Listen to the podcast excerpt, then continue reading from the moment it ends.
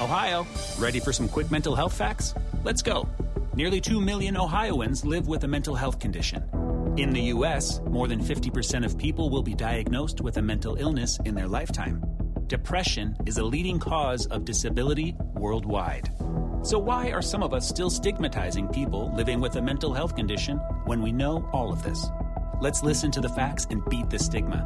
Ohio, challenge what you know about mental health at beatthestigma.org.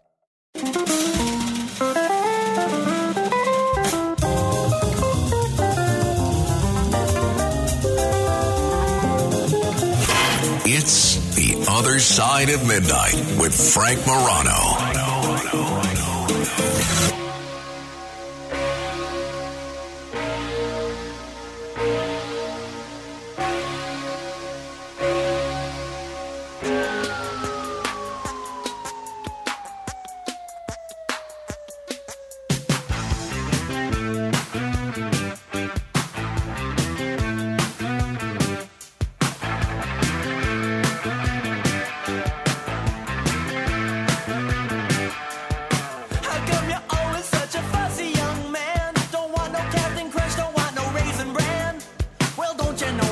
Other kids are starving in Japan? So eat it, just eat it. Don't wanna argue, I don't wanna debate. Don't wanna hear about what kind of food you hate. You won't get no dessert till you clean off your plate.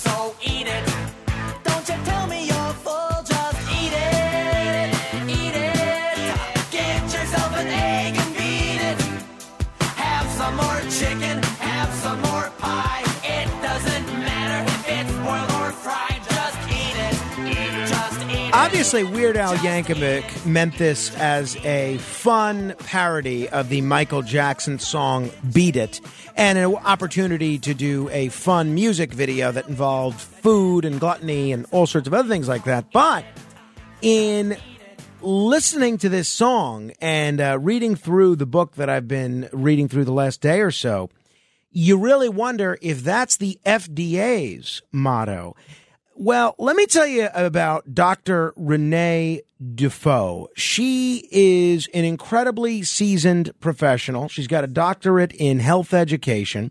She was an environmental health officer for the National Institutes of Health, the Environmental Protection Agency, and the FDA when all of a sudden she started seeing some things at the FDA that didn't exactly sit right with her. These days, she is a leader in the field of what's called nutritional epigenetics and the author of the book Unsafe at Any Meal What the FDA Does Not Want You to Know About the Foods You Eat.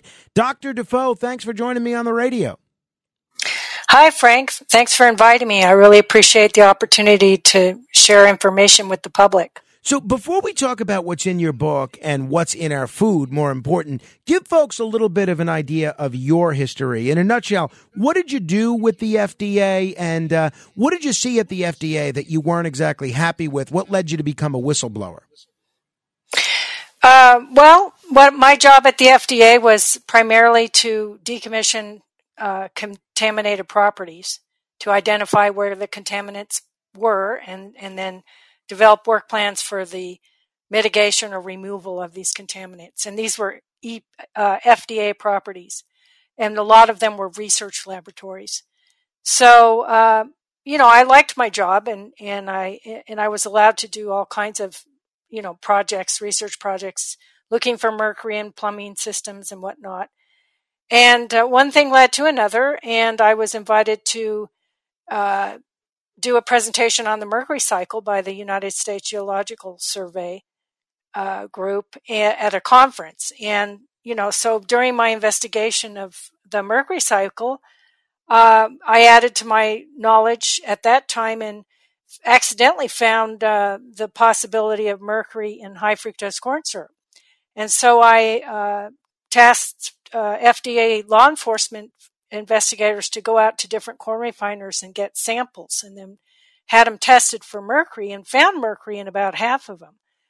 And um, so anyway, when I wanted to report those findings to the public in, you know, through uh, publication, uh, the uh, the FDA Center for Food Safety uh, administrators at the time basically told me that that, that I they wanted me to cease the investigation, and um, you know I was denied the use of the data that I collected. They even though the t- taxpayers paid for that data, uh, they want they kept it internally. They wouldn't let me use it. So you can't report something if you don't have any data.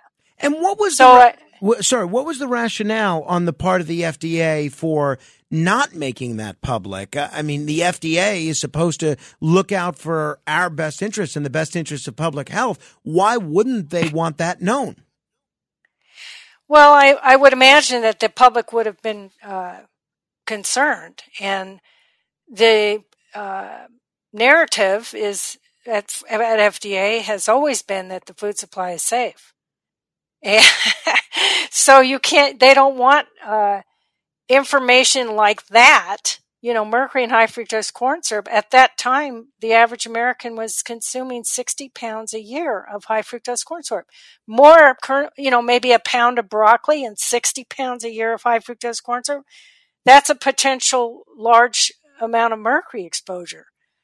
And um, so they didn't want that out. And I ended up deciding to retire, and, and I had uh, samples that were set aside that were collected with law enforcement, uh, FDA law enforcement chain of custody procedures. And I had the, my my uh, immediate boss supported uh, my uh, tr- transferring those samples uh, to a different government agency for safekeeping. And um, you know those samples were later released to a university after I retired, and that's how we were able to to go ahead and publish those findings by running these, this uh, second set of samples from the same sources, if you will. So uh, anyway, the bottom line is uh, FDA didn't want the information Mm. out, and why I don't know, except that uh, it's all political. You know, I mean, there's a lot of a lot of what uh, any government agency can or can't do is based on a what the con- congressional uh, what Congress says they can do through acts of Congress, or uh, you know, and then and then uh, there's a lot of corporate influence because the corporations uh, contribute to to uh, campaigns. Right. So the corporate influence, the corporations are considered stakeholders at FDA, and they have a say about uh, everything. so, uh, like any on any given committee, uh, a safety committee on pharma, a, pharma, a new drug they're looking at, or whatever, any kind of issue, you'll have several corporate uh, uh, representatives, and then you'll have one consumer representative, right? And so that the corporations have a big say about uh, the policies and, and what goes on at FDA. I want to um, follow up on what you said on corn syrup and um, um, mercury in just a second. But I notice in reading through your book, you spend a fair amount of time focused on uh, pesticides. Now, I was always under the belief, now, I, I don't think it would shock anybody that consumption and exposure to pesticides, which is designed to kill living creatures, is probably bad for humans. But I was always under the impression that the Rach- that the uh, that the book Silent Spring by Rachel Carson, which I actually spent a fair amount of time talking with William Shatner about when I met him, and he, because he talked about what an eye opener that book was for him, I was always under the impression that after the publication of that book, that marks some sort of a new era in pesticide safety. But uh, it sounds like that might not be the case. Are the pesticides that we're exposed to regularly still very harmful to humans? Uh, absolutely. Yeah, I mean, uh, Rachel Carson's book, Silent Spring, was about birds that were not hatching. So the bird populations were declining and the springs were becoming silent, no chirping, okay? But uh, what we're having is uh, serious problems in our uh, children and their ability to learn as a result of all the pesticides and the heavy metals because they work in together, co-exposures. These co-exposures to various agents in our food supply that work together to suppress important genes and prevent our bodies from staying healthy and uh, prevent our children from developing healthy, frankly. So uh, the problem has not been resolved. It's gotten worse. It's worse with each generation. We're now seeing transgenerational epigenetic inheritance of autism and ADHD.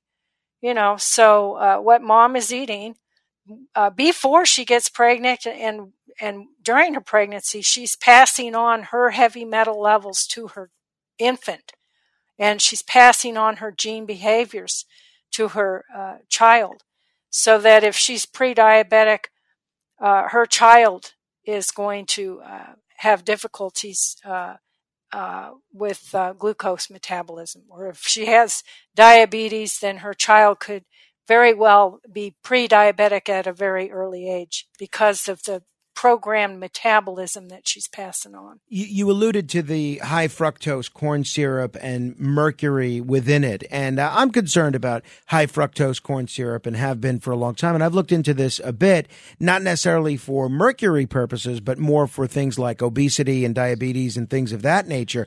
But uh, folks are going to ask because I get warned about mercury all the time because I am quite fond of seafood and, and sushi. And I, and people always say you should stay away from that because there's too much mercury in there. And then I always get a whole alternative bunch of people that send me articles showing that the mercury levels that's in a lot of this food, it doesn't necessarily have a demonstrated impact on on humans. What research can you direct folks to that show that the mercury levels that are in high fructose corn syrup, for instance, are harmful?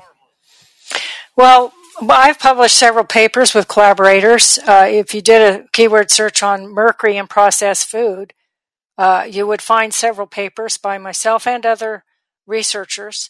Uh, there, it's a well-known fact now. I mean, U.S. Congress uh, issued two reports in 2021 about the heavy metals in the baby food. Two reports. You know, that was the United States Congress. So, the the problem of heavy metals, including mercury, uh, is widely known now, way more so. When I first published the mercury in the high fructose corn syrup, that was the first inkling, really, that there was a problem. And I'm not talking about methyl mercury, which is in fish. I'm talking about inorganic mercury, which is deliberately added to cornstarch to prevent uh, the breakdown of the uh, starch during the process. So, you know, I mean, we're talking inorganic mercury here.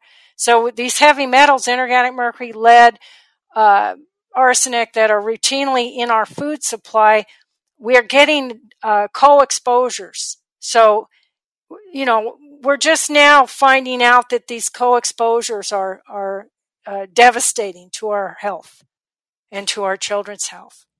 And no one was looking at these co-exposures and mm-hmm. how they impact the way our genes behave until now. If and that whole field is called nutritional epigenetics. If people are just tuning in, we're talking with uh, Dr. Renee Dufault. She's the author of the book Unsafe at Any Meal. It's available on Amazon and uh, most places that books are sold. We, we've used the term heavy metals a couple of times here. I, explain, clarify that for our audience. What are heavy metals? Um, heavy metals are, there are a, a certain number of squares on the periodic table in a little column. and all it means is uh, it's through by the atomic weight. Uh, and so they're heavier than other metals.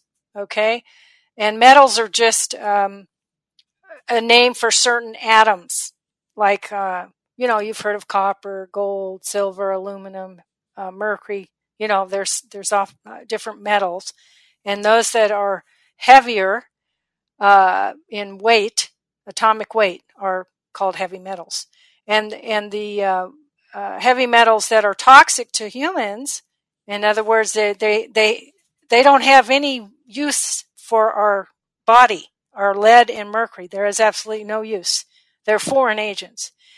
You have other metals that are closely related and uh, could be considered a heavy metal, but there's a, a, use for that metal in the body. Selenium, it's a nutrient but it it binds one to one to mercury. So in fish, for example, if you have more selenium than mercury in that fish, then that fish is le- less likely to be toxic to whoever eats it.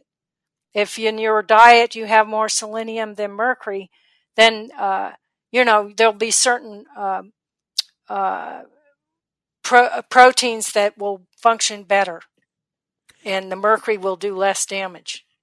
One of the things that uh, I know people that worry about pesticides and chemicals and processed foods tend to do is they'll search for organic foods, even if that means paying a little bit more, even though that I know the, the definition of how something gets labeled organic can sometimes be a little tricky. Where are you on organic foods, uh, Dr. Dufault? Do you encourage people to seek them out?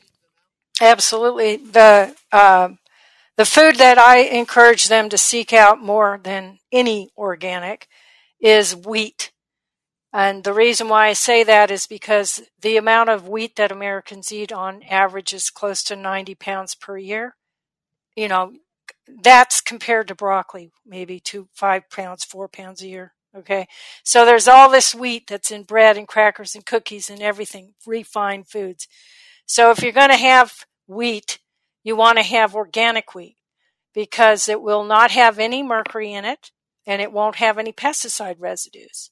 So uh, that's a good way to protect yourself from from a you know from um, a good exposure, you know, a, a, high exposure to pesticides and uh, heavy metals as far as the wheat goes, because there's so much of it that Americans eat. So that's the one thing. Uh, you can buy your organic flour and you keep it in the refrigerator and it'll stay good for a long, long time because it doesn't have any mercury or uh, pesticide residue in it, it you have to keep it in the refrigerator. Conventional flour, which is bleached, will have residues of mercury and it'll also have uh, residues of malathion organophosphate pesticide. And if you you put that on the shelf, it'll last forever because it's poison. you know, you can't get anything to grow in it, no mold or no, and the eggs they're right. you know, it's like Wonder Bread. It's uh, it'll yeah, be for, exactly. the, the, forever food, right? Uh, or a right. Twinkie. Um, so what um, you mentioned a couple the the bleached white flour and things like that. What other foods? Give me kind of a top three villains that people should always avoid if they don't want if they want to minimize some of the metals and some of the toxins that are in our diet. Give me what's your top three villains? Well, aside from the, because you have to look at how much people eat of a certain thing to determine dose. Okay, so how much you eat of something is going to indicate how on uh, how bad it could be for you if it has toxic substances in it. So the next thing I would uh, say is any of those synthetic food colors, yellow five, six, red forty, that um, they all have allowable heavy metal levels 10 parts per million lead, uh, 1 part per million mercury, 3 parts per million uh, arsenic because they're made with petroleum, which you get from the ground. Okay, so those petroleum based food colors, you want to completely eliminate them from the diet. And um, the other thing I would go with uh, is the um, I have all of these different. There's lots of different uh, tables in my book that share the different uh, food ingredients that you want to stay away from to reduce or eliminate your uh, heavy metal exposures from processed foods. And I'll uh, encourage people to buy the book. And there's actually a um, study guide that called Nutritional Epigenetics that goes with the book. No, that's uh, that, and that's terrific, and people yeah. uh, can get the book "Unsafe at Any Meal" at uh, at Amazon, and uh, they could also get it uh, at a lot of other places books are sold, including your website. What about foods that we should work to include more of? What foods are most Americans not eating enough of that would maybe uh, help beat back some of the onslaught of heavy metals and processed foods and what that's doing to our health? Well, Americans are eating 70% of their f- food supply is ultra processed. So, uh, the the advice I give is to learn how to eat whole foods, learn how to cook with single ingredients, and uh, avoid the processed foods, the highly you know the ultra processed foods. And people need help to do that. They need they often uh, young people don't even know how to cook, and you'll see recipes online where they're telling you to to add processed food ingredients like taco seasoning that you buy at the store, which is outrageous. You need to make your own taco seasoning with uh, single ingredients like Yeah. cumin and and and uh, oregano or whatever. And so the the kids that are learning to cook today are learning to cook with basically the equivalent of hamburger helper Ugh. Uh, and calling that you know uh, a home cooked meal. So people need to learn how to to cook from scratch using single ingredients. And if they need uh, help learning how to do that, there's, uh, you know, I mean, uh, they can learn a lot from reading my book and and uh, and D- doing the workbook, the study guide that goes with. Dr. I've used them both in clinical trials to change diets I, I have to. I, I have to run. I'm way late here, but I just have to ask you one question. There's a big debate over labeling of genetically modified foods. As far as you're concerned, should genetically modified foods be forced to be labeled as such? Well, I would want them to be labeled if I So, were a yeah, consumer. same here. Same here. and do you stay away from them? I don't know. I, yes, I do. I, I don't buy any uh, genetically modified. I buy single ingredient whole foods. Got it. All right. Uh, Dr. Renee Dufault, the book is Unsafe at Any Meal What the FDA Does Not Want You to Know About the Foods You Eat. Thank you for joining me on the radio. You want to comment on any portion of our conversation, you're welcome to do so. 800 848 9222. 800 848 9222. This is The Other Side of Midnight. Straight ahead. The Other Side of Midnight. This is the story of the one. As a maintenance engineer, he hears things differently. To the untrained ear, everything on his shop floor might sound fine, but he can hear gears grinding or a belt slipping. So he steps in to fix the problem at hand before it gets out of hand. And he knows Grainger's got the right product he needs to get the job done, which is music to his ears. Call, click Grainger.com, or just stop by. Grainger, for the ones who get it done.